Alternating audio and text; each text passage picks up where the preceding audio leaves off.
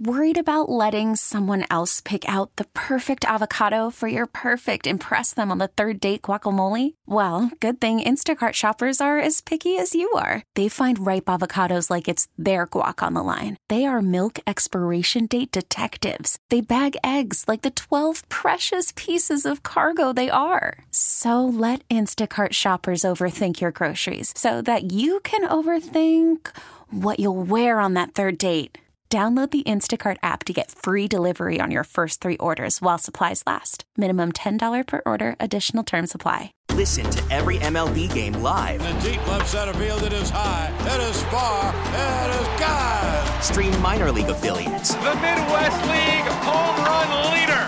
Watch the best baseball highlights and look ins on MLB Big Inning. MLB At Bat is your all in one live baseball subscription for only $3.99 per month. Deep left field, it's to go. Alvarez ties the game. Subscribe to At Bat within the MLB app today. Major League Baseball trademarks used with permission. Steve Rosenbloom. We suck, so your self quarantine doesn't have to. Mark Grote. I think there will be lasting derivatives of this once we get through it, and hopefully we will, um, with minimal damage.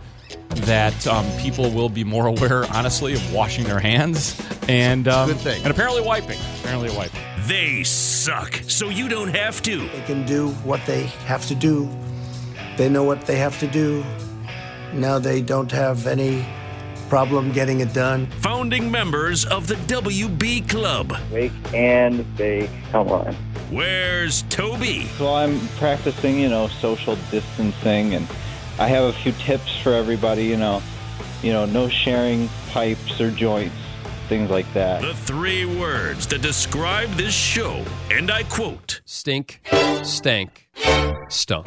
It's Saturday Suckage on the score. We should be 670 WSUK.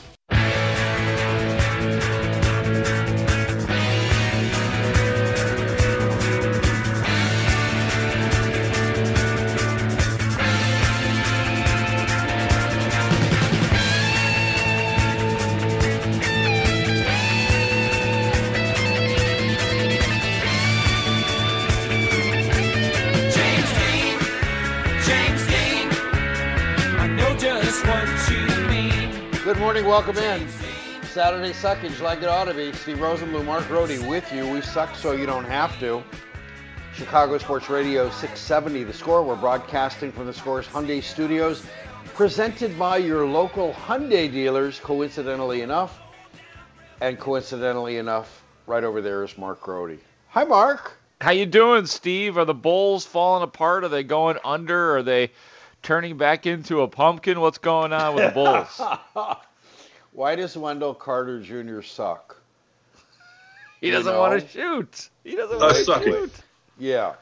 Yeah, that's Mike Tomlin talking about Wendell Carter Jr. sucks and Lauri Market Lauri Markkanen is playing well enough to get traded. There's your front line of the future, right? Your front court of the future. It's like Patrick Williams and your name here and your name here. I don't you know watching that last night with the okay, so both teams are on the the second half of a back to back. So they're they're even in fatigue and whatever. And then you figure, okay, here's Jimmy Butler and his revenge tour because it's the Bulls. Well, it turned out to be Dragic, who hmm. his revenge tour. Derrick Rose dunked on me. I'm going to get 20 in the fourth quarter on use guys, and he does, and the Bulls have 22 as a team. It's like, you guard anybody? Do you, do you understand this is the fourth quarter and it matters?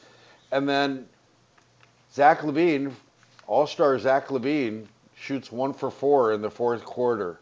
Maybe that's not enough. But Wendell Carter Jr. sucked, and Lauri Markkanen was the guy with with all of the. He, he comes back very well in consecutive games, and puts up points and can't miss a three, and and they lose both of them. Now I'm sure this is small sample size, but I don't understand. Do you understand? Can you help me understand what's going on here, Mark? Well, first of all, I'll go systematically through the things that you were saying. This was the here's what I'm doing, Stacey King, Goran Dragic game because he asked him years ago, "What are you doing, Dragic?" and Dragic said, here's what I'm doing. So it was the I here's what I'm doing game. Right. Scoring the 20 points in the fourth quarter. Here's what I'm doing, Stacey King. And I was glad that Stacey King did mention Goran Dragic. There's something more to the story of the what are you doing Dragic. I think that I got to go I got to go back and watch the tape again or listen to the audio, but I th- and maybe one of you guys heard, but Stacey King was referring to that dunk call and that particular game, which was against Phoenix uh, when Dragic was with the Suns. And apparently, did Dragic have a technical in that game at some point in time? So I think that there was like some some extra tension that had built between broadcaster and player, and then what are you doing? You can't guard Derrick Rose. He's from Chicago, so there was something more to it, and I, I need to find that out. But yeah, Makes no sense. none, Makes none zero sense. He's from Chicago. You can't. You can't. You wait. You can't. Why? I'm sorry. He's Connect from the dots Chicago. for me, Stacey. That doesn't make any Ah, sense. He was good though. Goran Dragic was really good. The the other the Wendell Carter thing is interesting because again, and I will insert uh, Stacey King once again. Stacey King went on a little rant about about him imploring Wendell Carter to shoot the basketball. He even said, and I don't think I've ever heard an analyst say this. All the other stuff he's doing, setting the screens and the picks and and doing the dirt, that's all great and all, but he needs to shoot more. Like I I've never seen like that from that standpoint in, in a long time. Players that are afraid to shoot, and Wendell Carter was one for five from the field last night. One for five for 4 Mhm. points, and then he admitted, like he admitted that he kind of is regressing, and he I don't think he knows where he is offensively right now. Well, he I, he he has he admitted he has zero confidence and he has zero. He has no clue what he's doing. You know, he was not playing against Bam Adebayo. He was playing against Kelly Olynyk. I mean, come on. And and you got torn up in the paint. The Bulls got torn up in the paint, and this was not. This was just as embarrassing as the way the Sixers did it. But where the Bulls gave up, I think it was 738 points in the paint against the Sixers. It's just this. I don't know what they're doing, but I know what's going on is what you expect from a team this uneven. And I know why this bothers me is this is this is a new regime and especially a new coach showing you or to that point to the All-Star break showing you a whole lot of things about how to coach, how to improve players. Far better than last year where where Jim Boylen, the the Michelin man, had no clue how to coach or what he was doing and was getting full support from Paxson, from Gar, from Michael Reinsdorf. I mean, it was it was the idiot. It was the national twit convention, convention because you're supporting this guy who doesn't know what he's doing. And then Billy Donovan comes in with a new regime, and they're looking at him. And you look at what it bothers me because there had been such a spike in improvement. What you saw in the opening game against Atlanta was like, oh my God, you might as well have Jim Boylen here. Why are you spending all the money on people who were smart, were supposedly smart? Then you saw development. And then that game, these two games really remind me of, of what I had.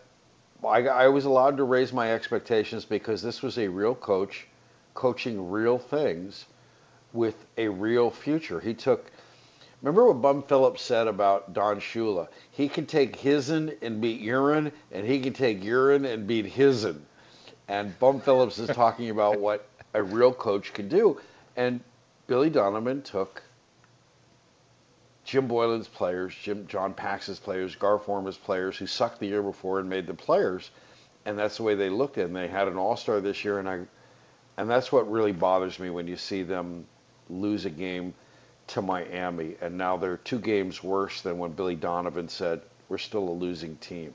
I, that's just sort of all the roiling frustrations. I don't know where you are in this, but I'm sort of I'm going through this this stream of consciousness. Like this bothers me. I know why it bothers me. How come it's bothering me? What else can I talk about? Because this is bothering you. Does it well, you? Uh, yeah, absolutely. I mean, there's like specific, even if you want to narrow it down to a development thing, and you're not really because I, I am at that point where I've never, I am not looking at the standings yet in the Eastern Conference with any real earnest. Like I, I look at them just to just to be informed, but I don't really care or think about the playoffs for this season. I do think about development and what configuration of of Bulls is going to get back to the Eastern Conference Finals, who's going to be here, who's not going to be here, all that kind of stuff. So when against Philadelphia, I hear Billy Donovan say something as damning as that was a huge step backwards. Like that's mm-hmm.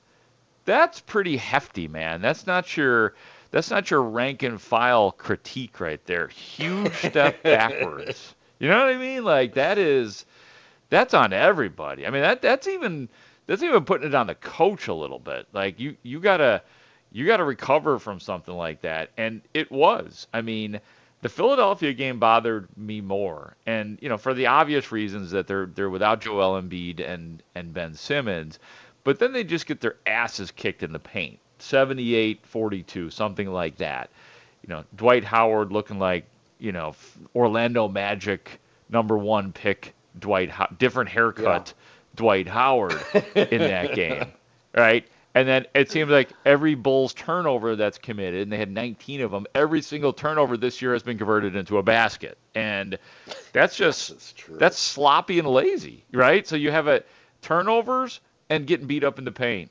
That's sloppy and that's lazy. So that those are those are damning things for a team. And yeah, so those kinds of things bother me. And then when we see like Wendell Carter Jr. And I feel like everybody's on a time clock this year trying to prove themselves that they belong with this organization. Wendell Carter Jr. has not done a great job of of proving that so far this year. There's been just so many he's been trying to find himself since he got to the Bulls, and it's not necessarily better under Billy Donovan. I'm Steve Rosenbloom. He's Mark Grote. We are Saturday Suckage. We suck so you don't have to. And speaking of that, by the way, I looked at the standings because I wanted to see just what where they were at 16 and 20. Remember in 16 and 18 when people were trying to ask, trying to have Billy Donovan throw throw roses, so rose petals at the feet of his players. Like, did you yeah. imagine you could be like right. this at the beginning of the season when you took over and and nobody had much hope, and we're still we still have a losing record. Yeah, and that was his answer, right? And that really solid and and now they have a losing record worse by two games. But I looked at it at 16 and 20, they're tied with the Pacers, and that is for the 10th spot, which is the fourth play-in spot in the playoffs. That's what the 10th 10th place is, and if they secure that right now, they would play Tom Thibodeau's Knicks. Oh man, that would be well, a thing. If they, you know, if this were the they, NCAA, the committee would set that up. That would be the, the the first round matchup. But this is the NBA, so the referees and the league can conspire to make sure this happens if that's what TV wants, since nobody trusts the NBA in in any honest way. So it still could happen. like, hey, if if they tell me if Billy Donovan and Arturas Karnisovas honestly believe it's good for if they subscribe to the theory of it's good for a young team to make the playoffs no matter what the scenario is, then more power to you. I I care more about the development and because unless you look at this team and say, yeah, that's the team that's going to be going to the Eastern Conference Finals again someday, a team that's going to make a deep playoff run with these players. Unless you say that, then you got to just hope for what's coming in the in the coming years and not and try not to worry so much about this year. And you are right, man. The the with Billy Donovan saying what he said, look, 16 and 18. What do you you know? What are you guys talking about? That it's not good. That's not good. That's bad, no. as a matter of fact. Yes. Like it everything's sucks. relative because and he he's got to understand though the where we are. When I say we media and fans are coming from. This is all relative, right? It's all like based on the, the former coach and how bad the organization was mm-hmm. perceived mm-hmm. for the last few years before he got here. So I guess relatively speaking, yeah, it's pretty amazing. And who would have thought that nobody thought they would be 16 and 18, but thank God there's a guy who has perspective of, uh, you know, being objective and neutral and saying, hey guys, under 500 sucks. And and compare that with Jim Boylen last year. Say, well, I don't care what my record is. You know what? I'm here to make these guys better. And the idiot has a time clock and he's doing push-ups with his team and he just does everything. he clowned the organization that was too stupid to know how clowning, how how much it was getting clowned, how embarrassing it was. And the the Billy Donovan comes in. He's not. It, he's the adult in the room, and and Yeah. he's this is not a substitute teacher. This is the guy. He's going to be here for the. He's got tenure. This professor has tenure. So wake up, and that's the way it goes. And just by comparison, you know, when the Bulls do that, it, it reminded me of when the Hawks did that in the first game against Dallas. They came back to win four to two the other night, but in that first game against the Stars, they got beat six to one, and it was like, and you know, everybody wanted wanted to empty the magazine, get, the, rid of the goalie, trade everybody, do all that, and we didn't expect much from either team this year. The fact that you could you saw such outrage about the Hawks show how much they raised certain expectations that it was the aberration, that kind of game. It wasn't close. But the Bulls now have shown you that, that they've and, and the Bulls game in Philadelphia is more troubling because when the Blackhawks sucked, they came back and won the next night. They won four to two. When the like you said, when Billy said the six the, the game against the Sixers was a step big step backwards, and what did they do? They they collapsed in the fourth quarter. They fell apart. They choked at in, in that game against that team, and and they had a whole lot going for them. All right. Well, you know what? We'll talk to Cody Westerlund, the score. He covers the Bulls for the score. We'll do that at noon. At one o'clock, Grobber. We're going to talk to Grobber Mark at one o'clock. Oh, there's been some Grobber confusion today. I don't know if you've been informed of this by the Trash Panda or not. Have you? no. Okay, so here's the dealio. Did he book the wrong? Did we have another guy booking No, the no, wrong no. Wayne? Trash Panda didn't do anything wrong. Um, I actually probably added to the confusion because I so I'm doing a show. I'm doing a show tomorrow morning. Okay, I'm on nine to noon, and I talked to Grobber because it was his birthday. He turned 69. Nice, and so I called the Grobber to wish him happy birthday. And by the end of the conversation, I had booked him on the Sunday show. So I said, so Les is coming on with me tomorrow at 11. And Trash Panda, this is where you come in. What happened today with the booking situation? So about ten o'clock, I'm working, you know, inside the clubhouse like I do pretty much every Saturday, and I get a call, and I notice it's Grobber's number calling the the stu- not like the call-in line, like the the studio line, the one At that's 10 like o'clock. Yes, 10 o'clock. right, ten o'clock, morning. and he's seemingly under the impression that he's getting ready to go on with you, Grote. And Wait. I'm like, You and I said because wait, I had Mark, called wait. him, I called him last night at around eight thirty or so, and said, "Hey, Les, can you come on at one o'clock today?" So as Oh. in Saturday, like one o'clock tomorrow, and he he so he calls at ten o'clock today, and I was like, "Oh yeah, we're gonna have you on at one o'clock." He's and so it's like, and I just kind of was like, "Oh, I think you were thinking tomorrow with Grote," and so apparently that's supposed to be at eleven tomorrow. Right, tomorrow. So, he now we're called- going to have to straighten him so out on he, that. he, he called me at 10 o'clock today thinking that maybe So there was a spot for 11 o'clock tomorrow when he's supposed to be on at 1 o'clock today So Les turned his clock ahead a day. Is that what you're telling me? i think so i think so he might have the, the funny part is, yeah, he was prepping Just put him for on the air he, whenever he calls Trash Panda. It does not matter what well matter we what we show. were so, well the thing is we were supposed to have a guest coming up and inside the clubhouse i can't just put him on air like oh you hey bruce and guest? david you guys want to talk to les here you go Yeah. What We're- time? What are with we that. talking to Les about today? Today, because I, Well, I see, want to when separate. Cubs, the- here's yes, Yeah, here's what it's all about. Okay, Because okay. because when when um, interim mayor Lightfoot announced that 20% capacity for the baseball. the mayor's got the interim tag now huh yeah, I love it. Wow. I love it. God, I, I want to don't, know more I don't that. know anything. uh, yeah, interim is, is being kind at this point. Anyways, the interim mayor said that the baseball teams could have 20% capacity for starters. So the 80-20, the 80-20 um, uh, percentages reminded me of Lee Elia's rant, where he said 85% of the city works and 15%, the other 15% come down here to boo our asses or what, however he said Oh it. Oh, yes. And I thought, oh my God, what a great opportunity. We should call that. I, and I tweeted out, we should, they should, the Cubs should call this the Lee Elia ticket plan. When you, when you have 80 percent of the people can't get in, but 20 can, and I and I thought, well, we should have Les do this because you can't play the Lee Elia rant enough, and Les I hope had we it. get hotter. than- Yeah. Oh, that's perfect. That, no, that's and perfect. so 'cause I, 'cause- wanted I, I wanted Go Les on to I want to run this idea by him and tell the story, and and it's Les. Come on, we want to we want to talk sports with Les. So yeah. All right, no, that's that's perfect because I'm having him on, and I had forgotten that we talked about, it, so it's my fault. But but I'm having him on to talk about college basketball tomorrow, so this is perfect. So let's so the the powers of Grobber have been separated, and we think he's going. to What time is he supposed to be on with us? One. did One we say? o'clock. One o'clock. All right. So if we're lucky, Grobber on at one today, and then eleven o'clock tomorrow morning. So let's we'll all just Or hold on- whenever he hold on to your butts. Yeah. whenever he calls. Yeah, or whenever Um, he calls. Exactly. Yeah. So I gotta I gotta say there was so much went on that wasn't that um, this week. I, I'm thinking. Let me run this by you since we know there's no sense having a planning meeting anywhere but on the air.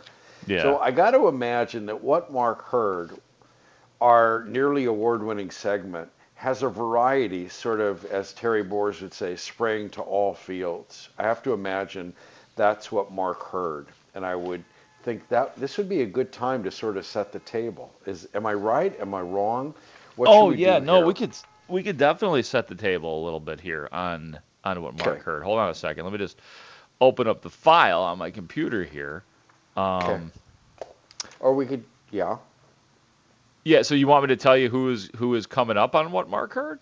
No, no. I just wanted to know if there was. If I think that should. We'll take a break and we Yeah, come oh, back. okay. We'll see what we can get in the rest of the hour because I think there's. I would guess there's a variety of things that we could talk There about. is. If if need be, we'll carry into the 12 o'clock hour. After we could we could do what Mark heard every hour and what Mark heard. All right. So we're doing what Mark heard next, is what you're saying. We, I am saying that. I'm saying that. Okay. And that's, I got gotcha. If it's okay with you, because you're Mark. No, no. That's perfect. I just didn't know what you're getting at. If you, I didn't know if you wanted me to promote it for later. You could have just said, "Hey, Mark, you want to do what Mark heard next?" And then, I could have done there that. would be, yeah. But it wouldn't be Saturday suckage if it were that neat and clean. So That's that's the way we roll here. Yeah. I'm Steve Rosenbloom. He's Mark Grote. It's Saturday suckage. Of course it is. Chicago Sports Radio 6. Oh, and what Mark heard is next.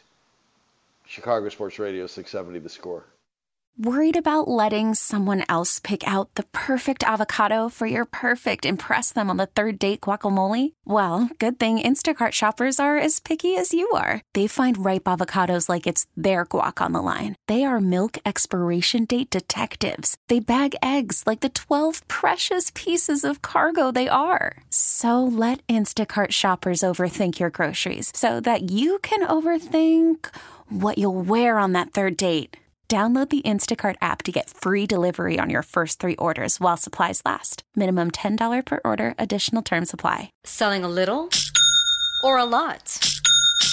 Shopify helps you do your thing, however you cha-ching. Shopify is the global commerce platform that helps you sell at every stage of your business. From the launch your online shop stage, to the first real life store stage, all the way to the did we just hit a million orders stage. Shopify is here to help you grow. Whether you're selling scented soap or offering outdoor outfits, Shopify helps you sell everywhere. From their all in one e commerce platform to their in person POS system, wherever and whatever you're selling, Shopify's got you covered. Shopify helps you turn browsers into buyers with the internet's best converting checkout, 15% better on average compared to other leading commerce platforms. And sell more with less effort thanks to Shopify Magic, your AI powered all star. Shopify powers 10% of all e commerce in the US. And Shopify is the global force behind Allbirds, Rothy's, and Brooklinen, and millions of other entrepreneurs of every size across 175 countries. Plus, Shopify's award winning 24 7 help is there to support your success every step of the way. Because businesses that grow grow with Shopify. Sign up for a $1 per month trial period at Shopify.com slash Odyssey Podcast, all lowercase. Go to Shopify.com slash Odyssey Podcast now to grow your business, no matter what stage you're in. Shopify.com slash Odyssey Podcast. We get it. Attention spans just aren't what they used to be heads in social media and eyes on Netflix. But what do people do with their ears? Well, for one, they're listening to audio. Americans spend 4.4 hours with audio every day. Oh, and you want the proof? Well, you just sat through this ad that's now approaching 30 seconds. What could you say to a potential customer in 30 seconds? Let Odyssey put together a media plan tailor made for your unique marketing needs. Advertise with Odyssey. Visit ads.odyssey.com. Back and yak. It's time for What Mark Heard on Saturday Suckage with Mark Grote and Steve Rosenbloom. Boy, everyone is stupid except me. Yeah. Okay. Man, we're all striving to be Homer Simpson. I'm Steve Rosenbloom. He's Mark Grote. This is Saturday Suckage.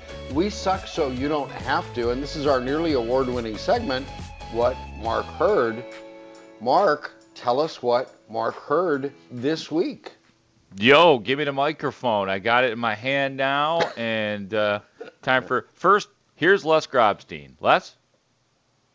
Oh, I thought we had Les. Nope, nope, not yet. Okay, Les Whenever coming on. in, yeah. We think at one o'clock, and then tomorrow again at eleven o'clock. Hey, you know what? No, you, me, and Les, we're all for the weekends, man. We're all in this together. So, all right, here we go. What Mark heard. The first one that we're going to talk about, this goes to earlier in the week, and I know that Steve, you and I both heard this and both enjoyed it. So, it's something that Steve and I both heard, dirty little secret, that that Jason Heyward was a guest on the Lawrence Holmes show and was talking about his connection to, his friendship with, his acquaintanceship with one Hank Aaron. Take a listen to this. I was able to see Hank do a lot of special things before I even got to pro baseball, right? Growing up in Georgia, not far from Atlanta. I think it really um it really hit me as far as him being a huge icon and what he's meant to the world, our country of course, but the world and moving things along for civil rights and equality when I got to see him hand the Olympic torch off to Muhammad Ali in Atlanta, and that's that's a moment I'll never forget in my life. But then having a chance to come up through the Brave system, um, to be able to be pulled off to the side privately by Hank and have him approach me and just you know just want to talk and just kind of foreshadow some things for me. Let me know this is how certain things are going to look. This is how things are going to feel when you step out on the field for the first time. You know, enjoy that. This is the same game you've always loved play that and and never lose sight of why you started playing, but also realize that you're an African American. You know, you're a black baseball player. You're from where you're from. You understand how the South is. You know, certain things are going to be tough. Certain things are going to be tougher than others, and you didn't ask for that. And sometimes, no, people are going to treat you how they treat you just because of who you are, and sometimes you're going to get treated other ways because of the color of your skin. But don't shy away from certain things. You know, still have conversations, still be yourself, still be a great teammate, still love and respect the game that you love, and go out there and, and not take any of those moments for granted. And just hearing those words before I was even able to set on a set foot on a major league field, you know, helped me have a clear picture on okay, yeah, you've loved this game since you were five years old and, and you played it. You strive for this goal to be a major league baseball player, but now here's some more reality and it was a you know it was it was a father figure type you know moment for me and then before opening day happened you know getting to talk to Hank leading up to that game um, if anything, I know there were there were a lot of nerves when it comes down to someone playing their first major league game. You know, opening up at home. Um, you know, 30 minutes from where I grew up. Uh, you know, packed house playing the Cubs. Right, all these things going on. I mean, also you talk about people talk about a lot about the hype and and the media at the time for someone like myself at 20 years old, Hank helped me stay calm and all that because it was like, oh yeah, by the way, you know, you're about to go out here and play this game. no, you're gonna, you know, I'd love to have you catch the first pitch. Um, you know, the Braves set that up, but for me, you know, that can be a lot to ask of a 20 year old kid who hasn't played a game in the major leagues yet. But the fact that I was able to do catch that pitch from Hank Aaron, everything felt normal. Everything felt like I'm a kid. I'm getting to catch the ball from an idol, um, and that I can go play this game I love in front of someone like himself, and then everything else will be at peace. So just just being able to be touched by Hank before and after um, starting my baseball career, um, you know, is something I'll never take for granted. Does it even feel real? Like, because when you think about it, like that guy is is such a legend. You were friends with that guy. Like it's it's such a strange thing. No, it's it is strange. You know, that's a that's a part of the game, and those are those are kind of parts of this game that that I feel like you know is is the humbling part of on the side, like there's a lot of tough things about baseball. There's a lot of tough things about the business side of any aspect of entertainment in an industry. You can't please everyone. There's going to be things that, well, people come at you, all, all that stuff. But things like having an opportunity to, you know, be alongside Hank Aaron, um, you know, play in the stadium that, you know, again, like I said, the Olympic torch, you know, he he was a part of that ceremony. Um, having his 750 uh 715th home run baseball be a picture on the backside of the batter's eye when you're approaching the stadium. Just just feeling his presence and aura and, and um you know in Atlanta was a special thing. So no, it doesn't feel real. Um, you know, it's still you know wild to think that he's gone. You know, along with uh, you know a few other Braves you know legends that have just passed recently. But again, it, it makes it all worth it in the grand scheme of you know how hard it is to play this game. Pretty cool. Jason Heyward of the Cubs right there on the Lawrence Holmes show earlier this week talking about the great Hank Aaron. And basically, Steve, the way I heard it was Hank Aaron telling Jason Heyward, hey, this is going to be great, but it's also going to be terrible sometimes. Try to enjoy this, but it's not all going to be particularly enjoyable. What did you get out of that? Yeah, I, the the idea that a man who you know uh, a, a black man deep in the South broke one of it broke maybe the greatest, the single greatest sports record ever held by, and it was held by a white person, and was mobbed and cheered and and survived threats on his family and had to have FBI follow him, cover him, take him, run misdirection plays for people who have threatened his life, and that's the guy telling 20 year old Jason Heyward, who had idolized Aaron growing up, as he said, in Georgia, and just sit down, let's talk. Mm-hmm. I, I, can't imagine. I mean, it's like a, a human volume. You're just, you just, if you're Jason Heyward, you soak it all in.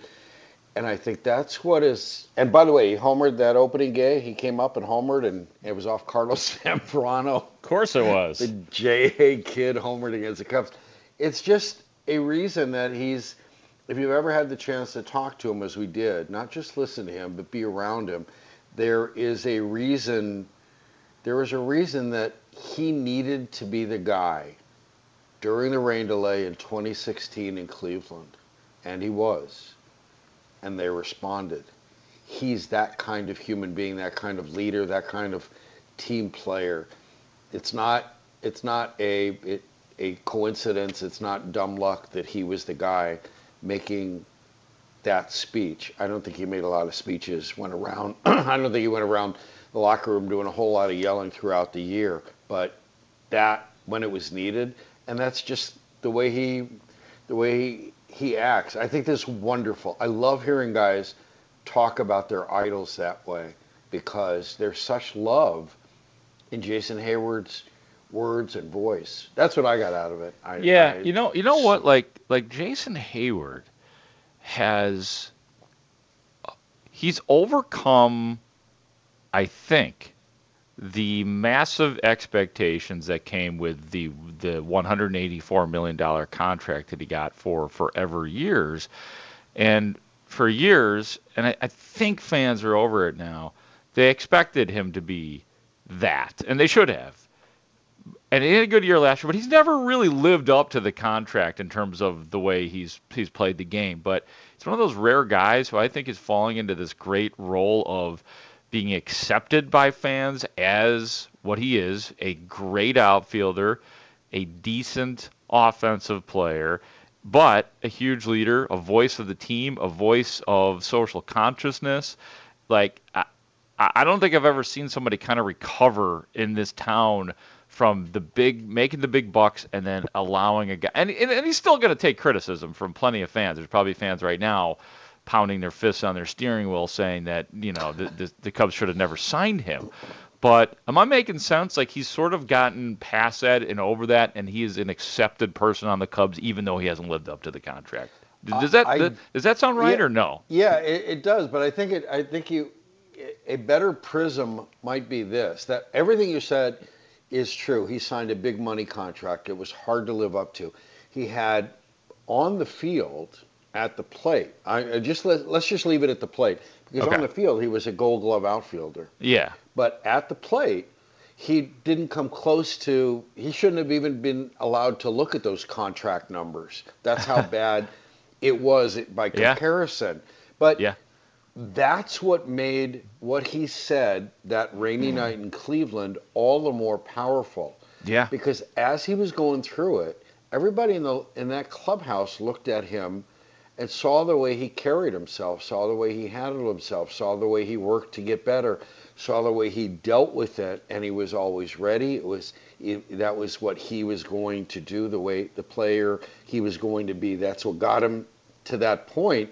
So they had massive respect watching this guy through go through these kinds of struggles.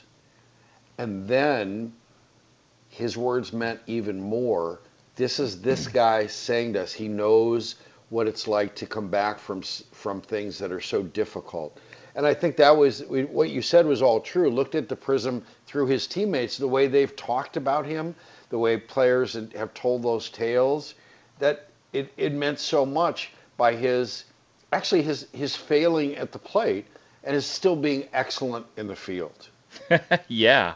Yeah, it's different, man. And I, you know, I I was there Cubs 15, 16 and 17. So I covered a lot of Jason Heyward and I could tell you that when he was struggling mightily in 2016, the World Series year when he would just he was a 4-3 machine. He'd ground out the second base and Yeah. and they didn't know what to do with him in the lineup and you know, do you replace him in the playoff like ev- all of this and he was always a leader in that clubhouse. Like I always talk about, like I I've kind of been re- reformed a little bit over the importance of leadership because I used to completely discount it, but then having been around that Cubs team and seeing how it worked on the road, on airplanes and hotels, and like, okay, I, I'm starting to get this because I saw it with David Ross, the player, and I saw it with Jason Heyward. You know, um, it wasn't Rizzo, and you know, it was more Lester, and you know, Rizzo, very popular figure there, very respected.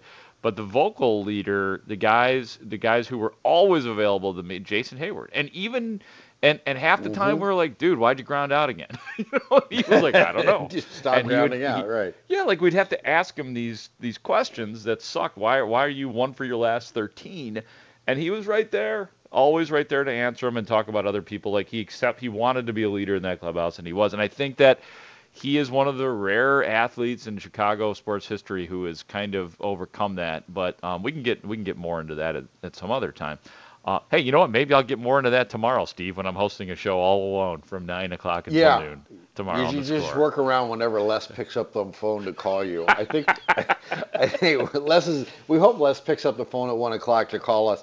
Let's take a break and we'll come back with more right. of what Mark heard. We have more, and I think this may be our first two-hour what Mark heard. We may be carrying this into the because uh, the the thing I love about this segment is that here's something that you found, you heard, that somebody said on the score, and it's worth a greater discussion to bring it Yes. back, and that's what we did. And I, I certainly we both agreed on on Jason Heyward. And you know what? There are similarities. One last word, one last Sure. thought on that locker room clubhouse presence.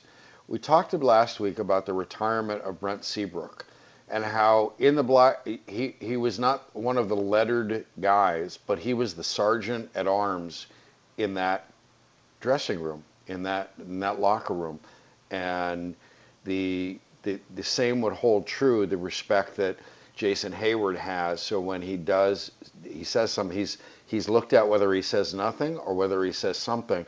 He is someone who has been emulated by the players there, and and it takes a lot of different types to make a clubhouse or a dressing room work. And Mhm. that's what we've seen from the championship teams here. So, all right. We're going to take a break. When we come back, there'll be more of what Mark heard because Mark heard so much this week. Oh and we my just God. love talking about it. Right? Yes. Isn't that it? Yeah, Steve. Yep. And All right. and, and it will deal And- with Bears Bears. and Bears. White Sox. White Sox. All right. So there you go. Saturday suckage. We suck so you don't have to. Chicago Sports Radio, 670 the score. Welcome to Ya Heard with Herb. No, it's what Mark heard. That's what we That's heard. right. You heard us. You heard us. Damn it. Welcome and welcome back. Steve Rosenbloom, Mark Grote with you. And we're doing our nearly award winning segment, What Mark Heard. And Mark, what's next? Uh, I was thinking about this during the break, by the way. What is the better of, in the realm of what are you doing? What is better? What are you doing, Dragic, or what are you doing, Wagner? Um, what are you doing? Wagner made more sense. What are you doing, Dragic? Well, he's trying to he's trying to prevent he's trying to protect the rim. That's what he's doing. Yeah. Wagner was a, a legitimately interesting question, and then you, the idea, and then the follow up that you he's from Chicago. You can't guard him. Okay, Yeah. I'm sorry. That that makes no sense. I understand the deliriousness of watching a a posterizing play, but I it doesn't. The dots don't connect with me. So what are it's you like doing? Wagner, Juwan that Howard. more- Juwan Howard, he's from the South Side. He's not going to take that crap, so he's going to come after the opposing team's Oh. coach. That's just the way it goes.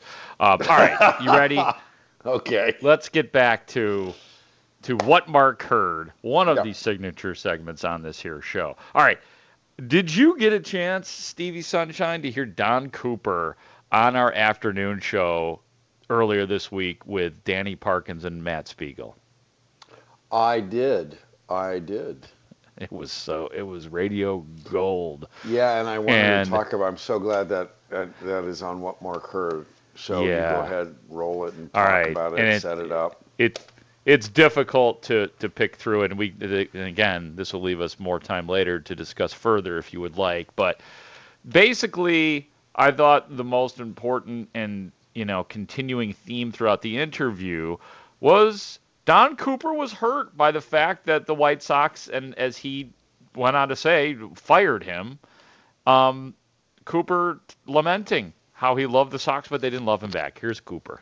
Oh, geez. You know, listen, I'm lucky, thankful, grateful for sure at the opportunity I had to, uh, you know, White Sox pitching was is very important to me. Uh, there's a lot of people have come come my way, and I'm, you know, I'm glad for all of it.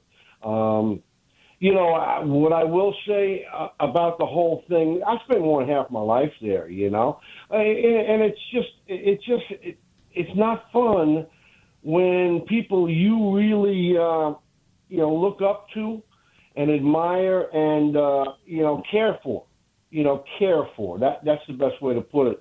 Don't care for you as quite as much. It's not so much fun. Um, that's my whole stay with the White Sox. I, I, again, more than half my life with the team. Um, but again, I, that's that's that's my statement. I guess I'll say. and he made many statements uh-huh. throughout that interview. It was one Yes, of the the most skilled interviews I've heard in a long time on and there's been a lot of great interviews with all of our shows here on the score, but what Parkins and Spiegel did by knowing they had to continue with that line of questioning even though Cooper kept saying he didn't want to talk about it and they skillfully continued to ask those kinds of questions. So, other than raving about the interview skills of the fellows on the afternoon show, I will say this that it's exactly how I thought Don Cooper felt. It's probably how everybody feels when they mutually part ways with an organization. However, however, the guy was the pitching coach for a big league ball club for 19 years. Was it 19 years or was it 18 years? Whatever. Decade plus. Don Cooper got every opportunity and more of an opportunity than almost all of the people that work in his position, whether a pitching coach or the next step would be a manager in baseball. So I don't think, although I loved hearing Don Cooper, I love the passion and I feel bad for him and I like him and I hope he comes to work here at the score. Don Cooper had 19 years to do that job here. Uh, and he did, and he had put on his pitching staff put on a spectacular four-game performance, and and uh, his he won a World Series. His pitching staff did. He made John Jon Garland a, a, a keeper, and all kinds of things that went on there. And then he was um, fired. And what really came through was he was the spurned lover. He was he was the rejected the rejected lover. Yes. And there was a spurting wound that will never even be reduced to oozing. It will never heal, and even if it does, the scars will have scars. And one of the things that you I got from the, as you said, the skilled questioning by Matt Spiegel and Danny Parkins was that Don Cooper was not done talking about it even as many times as he said he's done talking about it, he's not nope. done talking about it. He has a lot of unfinished business, and it may always remain unfinished. And we get that. That's what. That's a love affair that ended badly. That's what that is. Yeah. No, you're, you you nailed it, and you're right. There was more. I mean, they only had so much time, but the, the Cooper was there. As I like to say, there was a crescendo, and it was continuing throughout the interview and uh, yeah, he got into all sorts of different things in regards to like how it ended, Ricky Renteria, and that final game and how much that affected things, modern techniques, all of that kind. And here's the other part that I think Cooper Cooper's feeling: spurned lover. That's perfect what you said. And then also, it's like it's like there's shiny new tools in this organization and Don Cooper doesn't get to play with the rest of the kids. He got left off. He didn't make. he got cut. You know, like here they are. They're going into this new level. They're going into high society, and Don Cooper is, is just all he's left with is James Shields. You know what I mean? That's kind of what it is for, for yeah. Don Cooper at this I, at this point. Yeah, I I had I'd flagged Don Cooper's name, and not and, and this was a couple weeks ago when I'd read Matt Davidson, you know, our old friend Matt Davidson, the pitcher, sure, third baseman, two-way two-way play, right? So he's been on the mound with the Dodgers this spring, yep. throwing a fastball, curveball, split finger, and he his quote was, "With the technology they have here, I'm sure I'll be throwing something else by the end of camp." I was up to 92 miles per hour with the White Sox with no throwing program with all the weighted ball stuff and things they have going on here, I'm hoping to get it up higher than that. Now, a sneaky, snarky columnist would twist that and say, well, the White Sox were so far behind under the previous regime. I don't expect them to be that far behind now. This is the way teams get ahead. And Matt Davidson who was in the eh, eh, looked at by the White Sox as a pitcher, was not exposed to all the things that the Dodgers have exposed them to. I don't know what's true and what's not, but he talks like a guy whose eyes have been open to far newer technology analytics thought that Don Cooper thought he was engaged in but wasn't. And the one thing we saw from Ricky Renteria, which I guess had Don Cooper's Don Cooper's seal of approval, was a refusal to go to the opener idea, and when they were forced to go to it, their only excuse, they bumbled it so badly, their excuse was, well, we didn't expect Crochet to get hurt. Well, that's because you had no experience dealing with a guy who might have gotten hurt in the regular season in that situation. Then, how do you ad lib? How do you come back from that? How do you limit the damage? And they couldn't. And I believe that played a massive role in both of them being shown the door. Yeah, but I I still think too that some of that, some of the responsibility, the culpability for that, has to fall in the hands of of Rick Hahn because how does the general manager not know the plan going into that game? I mean, he must. He must. What I'm saying in a very, I'll say it in a really short, concise way, he had to have Rick Hahn signed off on all of that. So Mm. I I don't leave him blameless. All right, I've been told that we have to we have to wait a little while for the. I have one more cut. It's Olin Kreutz that we'll get to later on, Steve. But we just we just No, don't have time in the more. next. I want more. I want more. I want more. It's coming soon. Just one more cut. Okay. We'll take a break. When we come back, we will talk with Cody Westerlund about the Bulls. Maybe he knows why Wendell Carter Jr. sucks, because that's what we need to know. Why? Why Yeah. does he suck? And and how? Mommy, make it stop. I'm Steve Rosenbloom. He's Mark Grote. This is Saturday Suckage. So, of course, we're going to talk about the Bulls and Wendell Carter Jr., Chicago Sports Radio, 670 The Score. Baseball is back, and so is MLB.tv. Watch every out of market regular season game on your favorite streaming devices, anywhere, anytime, all season long. Follow the action live or on demand. Track four games at once with multi view mode and catch up with in game highlights. Plus, original programs, minor league broadcasts, and local pre and post game shows. Go to MLB.tv to start your free trial today. Blackout and other restrictions apply. Major League Baseball trademarks used with permission.